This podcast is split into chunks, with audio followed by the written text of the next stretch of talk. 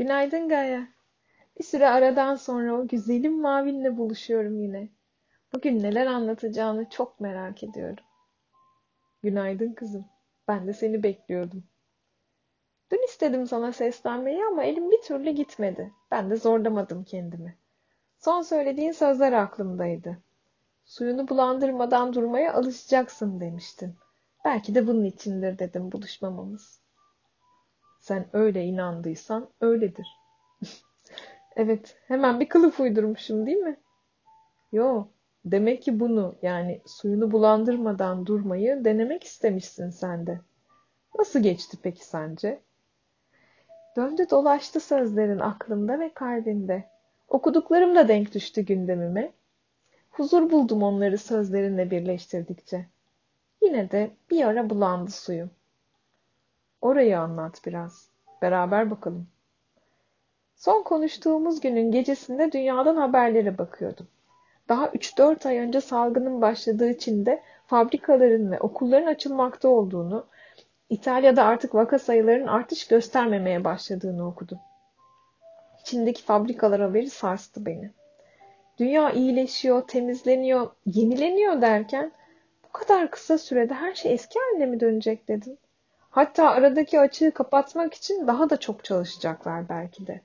Temizlenen havaya yine dolacak kara kara dumanlar. Aynı zamanda ilginç ama içimde buruldu. Normal hayatımıza döneceğimiz fikri aklıma gelince. Tam iyileşiyorum, temizleniyorum derken dünya gibi eski halime mi döneceğim dedim.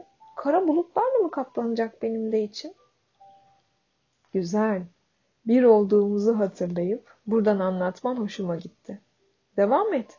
Dinliyorum seni. Neler oldu sularında sen böyle hissedince? Dibindeki tortular havalandı, bulandı suyum. O kadar huzurlu ve iyi hissediyorum ki bu karantina sürecinde. Kendime ve aileme dönük yüzüm.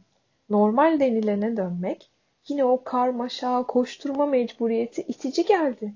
İstemedim o hali.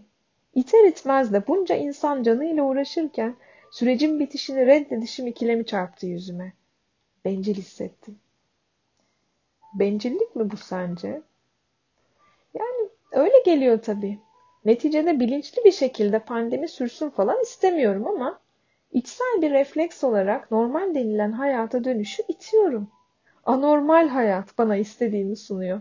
Durabiliyorum. Burada ağır ağır demlenirken kalmak istiyorum. Sana, hayata, kendi varlığıma uyumlandığımı hissediyorum. Plak başa sarsın istemiyorum. Nasıldı plan başı? Bir daha dinlemek istemeyeceğin kadar kötü mü?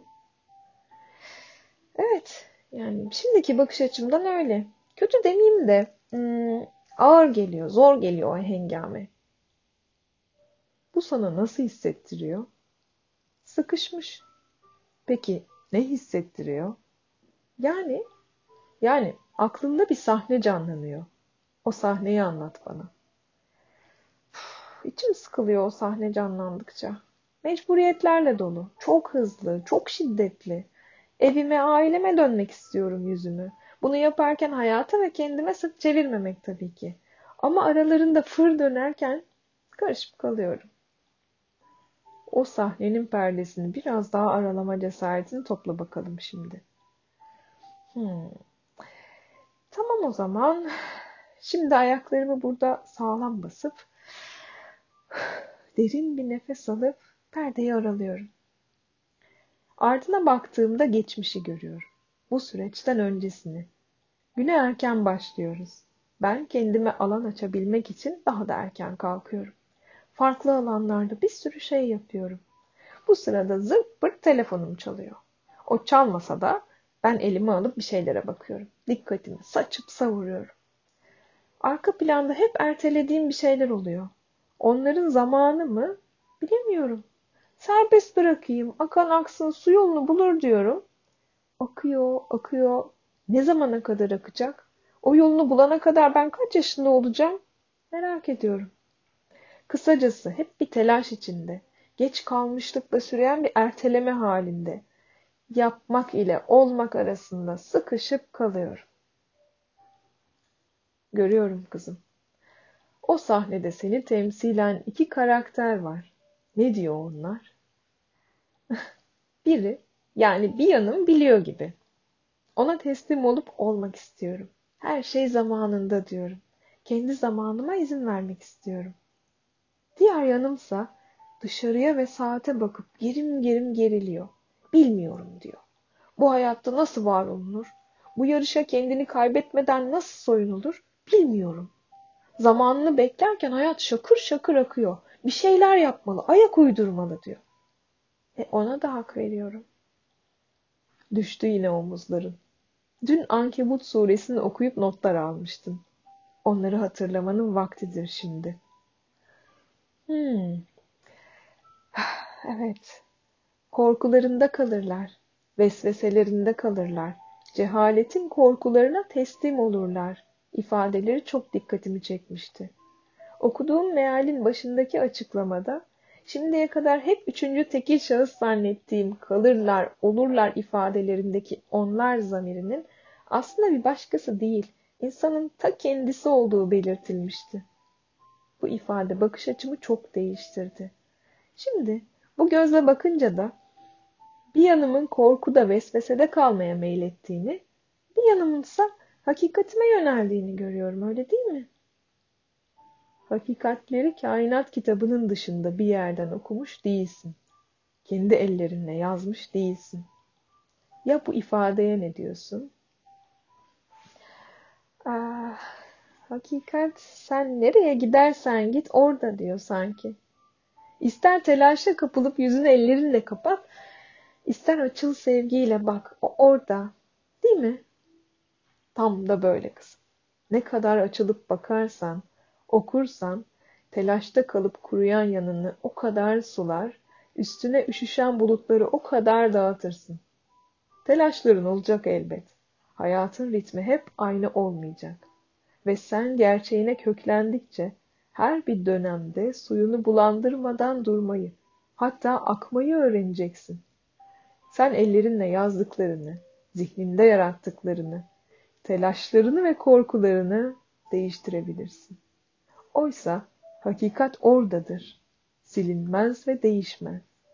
Görmeni ve içine köklenmeni bekler.